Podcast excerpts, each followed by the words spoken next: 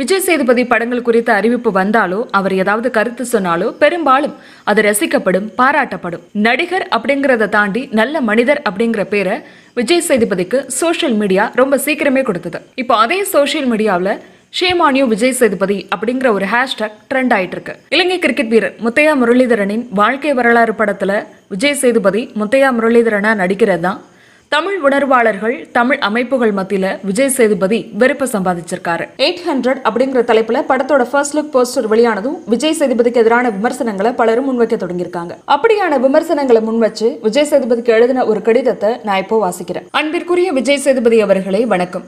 நீங்கள் இலங்கையின் கிரிக்கெட் விளையாட்டு வீரர் முத்தையா முரளிதரன் வேடத்தில் ஒரு திரைப்படத்தில் நடிப்பதாக முதல் தோற்ற விளம்பரங்கள் ஃபர்ஸ்ட் லுக் போஸ்டர்ஸ் வந்துள்ளன. இவையே கடைசி தோற்ற விளம்பரமாகவும் இருந்துவிட்டால் நல்லது. இதற்கு மேல் நீங்கள் இந்த படத்திலிருந்து விலகிய செய்தி தவிர வேறு எதுவும் வராமல் இருக்க வேண்டும் என விரும்பும் தமிழர்கள் சார்பில் உங்களுக்கு இந்த மடல். உங்கள் முகவரி எனக்கு தெரியாது. ஆனால் எப்படியும் இந்த மடல் உங்கள் பார்வைக்கு சென்றுவிடும் என்ற நம்பிக்கையுடன் எழுதுகிறேன். ஒரு நடிகர் என்ற முறையில் எந்த கதை மாந்தராகவும் நடிக்க உங்களுக்கு உரிமையுண்டு. அதுதான் உங்கள் தொழில் தர்மம் என்பதில் ஐயமில்லை. இல்லை. திரு. முத்தையா முரளிதரனை பொறுத்தவரை உலக சாதனை புரிந்த ஒரு தலைச்சிறந்த கிரிக்கெட் வீரர் என்பதில் மறுப்புக்கே இடமில்லை.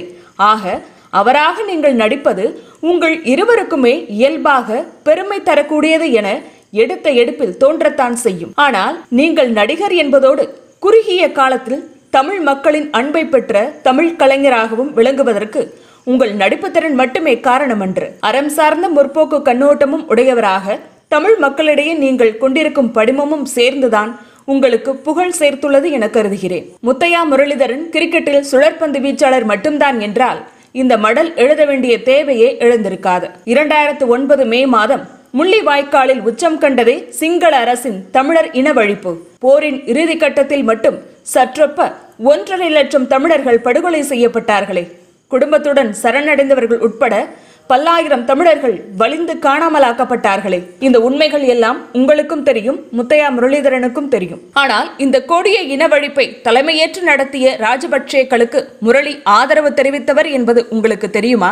தமிழரான அவர் இனவழிப்பின் நிறைவை மகிழ்ந்து கொண்டாடி சிங்கள பேரினவாதிகளுக்கு தன் விசுவாசத்தை காட்டிக் கொண்டவர் என்பது உங்களுக்கு தெரியுமா? ஒன்றரை லட்சம் உயிர்களை மாய்த்த கொலைக்கார சாதனையை முத்தையா முரளிதரன் ரசித்து சுவைத்தார் என்பது தெரிந்த பின்னும் எண்ணூறு விக்கெட்டுகளை சாய்த்த அவரது தூஸ்ராவை ரசிக்கவும் கொண்டாடவும் தமிழர்களுக்கு எப்படி மனம் வரும்? அருள் கூர்ந்து எண்ணி பாருங்கள் விஜய். ஈழத் தமிழர்களுக்கு எதிரான இனவழிப்பு போர்க்காலத்தில் நடந்த போர்க்குற்றங்கள் மானிட பகை குற்றங்கள் மாந்த உரிமை மீறல்கள் பற்றியெல்லாம் வந்துள்ள ஐநா அறிக்கைகள் மாந்த உரிமை பேரவை தீர்மானங்கள் சேனல் நான்கின் ஆவணப்படங்கள். இவை குறித்தெல்லாம் உங்களுக்கு தெரியாமல் இருக்காது என நம்புகிறேன். எவ்வளவு தரவுகள் தேவையானாலும் உங்களுக்கு அனுப்ப தமிழ் இளைஞர்கள் அணியமாய் உள்ளனர். உங்களை போன்றவர்களை இழந்துவிடக் கூடாது என்ற அக்கறை தவிர வேறு நோக்கமில்லை. நீங்கள் நினைக்கலாம் யாரோ சிலர் விடுக்கும் வேண்டுகோளை மதிக்க வேண்டுமா என. இல்லை விஜய் இது உலக தமிழினத்தின் ஒன்றுபட்ட இதய துடிப்பு என்பதை புரிந்து கொள்ளுங்கள். இலங்கையில் நடந்தது இனக்கொலை என்று தமிழக சட்டப்பேரவையும் ஸ்ரீலங்காவின் வடமாகாண சபையும் ஒருமனதாக இயற்றிய தீர்மானங்களை நீங்கள் அறிந்திருப்பீர்கள். இலங்கையை புறக்கணிக்கும் கோரிக்கையின் தொடர்ச்சியாகத்தான் அப்போதைய முதலமைச்சர் மாண்புமிகு ஜெயலலிதா அவர்கள் சென்னையில் இலங்கை வீரர்கள் விளையாடும் ஐபிஎல் போட்டிகள் நடத்த தடை விதித்தார் என்பதை நினைவிற்கொள்ளுங்கள் இன்றளவும் சன் முதலாளி கலாநிதி மாறன் தன்னுடைய ஹைதராபாத் சன்ரைசர்ஸ் அணிக்கு பந்து வீச்சு பயிற்சியாளராக விலைக்கு வாங்கி வைத்துள்ள முத்தையா முரளிதரனை அன்று தமிழகத்தின் சார்பில் அப்போதைய முதலமைச்சர் ஜெயலலிதா உள்ளே விட மறுத்தார். இன்று அதே முரளிதரனின் படிமம் உங்கள் அரிதார வடிவில் தமிழ்நாட்டுக்குள்ளும் புலம்பெயர் தமிழகத்திற்குள்ளும் நுழையும் முயற்சி பத்து கோடி தமிழர்களையும் இழிவுபடுத்துவதல்லவா? விளையாட்டிலும் கலையிலும் அரசியல் கலக்கலாமா? என்று ஒரு கலப்பட கும்பல் கிளம்பி வரும். அவர்களுக்கு நீங்கள் எடுத்து காட்ட வேண்டிய சில வரலாற்று பக்கங்களை உங்கள் பார்வைக்கு கொண்டு வர விரும்புகிறேன். கொழும்பு கொழுப்பை கரைக்கும் அரசியல் எது என்ற கட்டுரையில் தோழர் நலங்கிள்ளி புரட்டி காட்டும் அந்த பக்கங்கள் உங்கள் பார்வைக்கு. தமிழகத்தில் அனைவரும் அறிந்த பெயர் மார்லன் பிராண்டோ ஹாலிவுட்டின் பெரும் நடிகர். சிவாஜி கணேசனை தமிழகத்தின் மார்லன் பிராண்டோ என்று தமிழ் திரை சுவைஞர்கள் போற்றிய போது இல்லை. மேர்லன் பிராண்டோ தான் அமெரிக்காவின் சிவாஜி என்றார் அறிஞர் அண்ணா. மேர்லன் பிராண்டோ நாயகனாக நடித்த காட்ஃபாதர் நீங்களும் பார்த்திருப்பீர்கள். இப்படிப்பட்ட நடிகர் தான் உலக திரைப்பட நடிகர்களுக்கும் இயக்குனர்களுக்கும் திரைக்கதை ஆசிரியர்களுக்கும் தயாரிப்பாளர்களுக்கும் ஆயிரத்தி தொள்ளாயிரத்து அறுபத்தி ஒன்றில் கோரிக்கை விடுத்தார். ஒரு படத்துக்கு ஒப்பந்தமாக முன்பு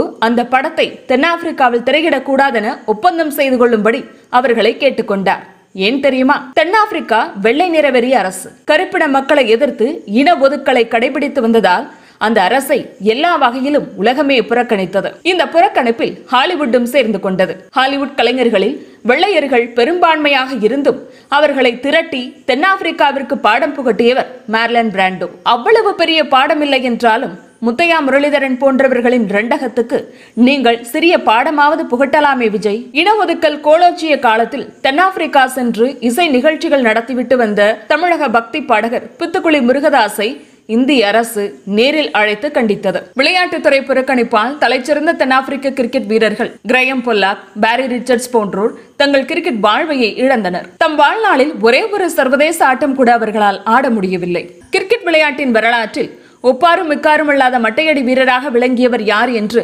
முத்தையா முரளியிடமே கேட்டு பாருங்கள். டான் பிராட்மேன் என்று விடை கிடைக்கும்.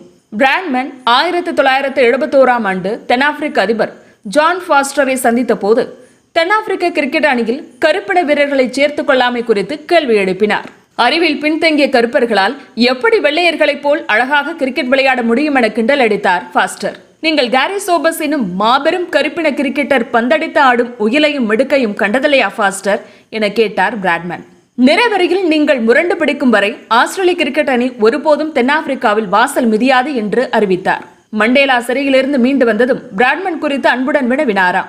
விளையாட்டுத் துறையிலான இன ஒதுக்கலை கைவிட்ட பிறகு தென்னாப்பிரிக்க கிரிக்கெட் அணியை நெல்சன் மண்டேலாவை இந்தியாவுக்கு அழைத்து வந்தார் என்பது உங்களுக்கு தெரியுமா?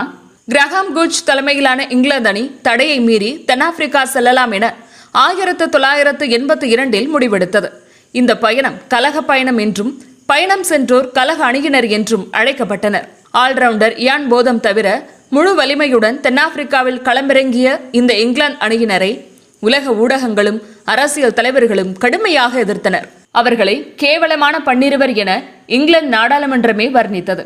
அது மட்டுமல்ல அந்த அணியினர் பன்னாட்டு கிரிக்கெட்டில் இருந்து மூன்றாண்டு காலத்திற்கு விலக்கி வைக்கப்பட்டனர். இங்கிலாந்தின் தலைச்சிறந்த மட்டையாளர்களில் ஒருவரான ஜெஃப்ரி பாய்காட் உள்ளிட்டோரின் கிரிக்கெட் வாழ்க்கை அத்துடன் முடிவுக்கு வந்தது. வரலாற்றில் ஒரே ஒரு முறைதான் இந்தியா டேவிஸ் கோப்பை டென்னிஸ் இறுதிப் போட்டி வரை முன்னேறியது. அது ஆயிரத்தி தொள்ளாயிரத்து எழுபத்தி நான்காம் ஆண்டு. விஜய் அமிர்தராஜ் ஒற்றையர் ஆட்டத்திலும் விஜய் ஆனந்த் உடன்பிறப்புகள் இரட்டையர் ஆட்டத்திலும் வெளுத்து வாங்கி கொண்டிருந்ததால் கோப்பை இந்தியாவுக்கே என்று நம்பப்பட்டது.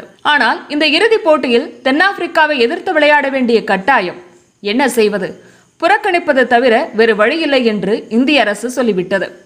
பிற்காலத்தில் ஐநா துணை கூட்டம் ஒன்றில் விஜய் அமிர்தராஜ் இது பற்றி பேசினார். அப்போது ஏமாற்றமாக இருந்தாலும் இந்த புறக்கணிப்பு எவ்வளவு சரியானது என்பதை தெரிந்து கொண்ட போதுதான் பெருமைப்பட்டேன் என்றார். விஜய் அமிர்தராஜுக்கு கிடைத்த பெருமை சிறிதாவது விஜய் சேதுபதிக்கு கிடைக்க வேண்டும் அல்லவா ஒப்புக்கொண்டதிலிருந்து இப்போது பின்னெடுப்பது உங்களுக்கு சங்கடமாக தெரியலாம்.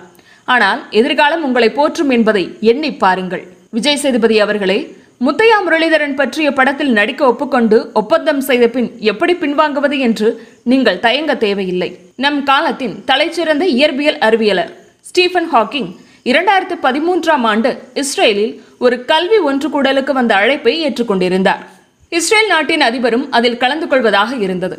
ஆனால் பாலஸ்தீனர்களுக்கு எதிராக இஸ்ரேல் நடத்தி வரும் கொடுமைகளை கண்டித்து அவர் இந்த மாநாட்டை புறக்கணிக்க வேண்டும் என்று பல நண்பர்களும் கேட்டுக்கொண்ட போது அதை ஏற்று இஸ்ரேல் செல்வதில்லை என்று அறிவித்தார். துயருற்ற பாலத்தீன மக்களுக்கு அவரால் முடிந்த ஒரு சிறு ஆறுதல். உங்கள் சக தமிழர்களுக்கு சிங்கள பகை புரிந்த கொடுமைகளை நியாயப்படுத்திய ஒருவராக நடிக்க மறுத்து விஜய் நீங்களும் தரலாமே சிறு ஆறுதல். அண்மையில் மறைந்த எஸ்பி பாலசுப்ரமணியம் போன்ற தமிழ்நாட்டு திரை ஆளுமைகள் இலங்கை செல்ல ஒப்புக்கொண்டு பிறகு தமிழர்களின் வேண்டுகோளை ஏற்று போகாமல் இருந்த செய்தி தெரியுமா உங்களுக்கு? அமிதாப் பச்சன் போன்ற வேற்றுமொழி ஆளுமைகளும் கூட தமிழர்களின் உணர்வை மதித்து இலங்கை நிகழ்ச்சிகளை புறக்கணித்தார்கள் என்பதை கவனத்தில் கொள்ளுங்கள். சர்வதேச இந்திய திரைப்பட விழா சொதப்பியதை நினைவுள்ளதா? இந்தி நடிகர்கள் கூட தமிழர்களின் உணர்வுகளுக்கு மதிப்பளித்தார்கள். தமிழராகிய நீங்கள் என்ன செய்ய போகின்றீர்கள்?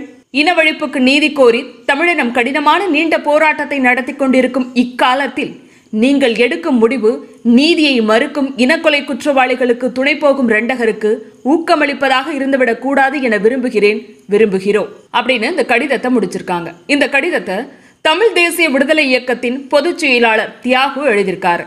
திரு தியாகு இந்த கடிதத்துல குறிப்பிட்டிருக்கிற விஷயத்தை தான் விஜய் சேதுபதிக்கு எதிராக விமர்சனம் பண்றவங்களும் முன்வைக்கிறாங்க. இத்தகைய விமர்சனங்களுக்கு பிறகாவது தமிழ் உணர்வாளரா தமிழ் மக்களை புரிந்து கொண்டவரா இந்த படத்திலிருந்து விலகிறாரா அல்லது இந்த விமர்சனங்களை விலக்கி வைக்கிறாரா அப்படிங்கிறத பொறுத்திருந்து பார்க்கலாம்.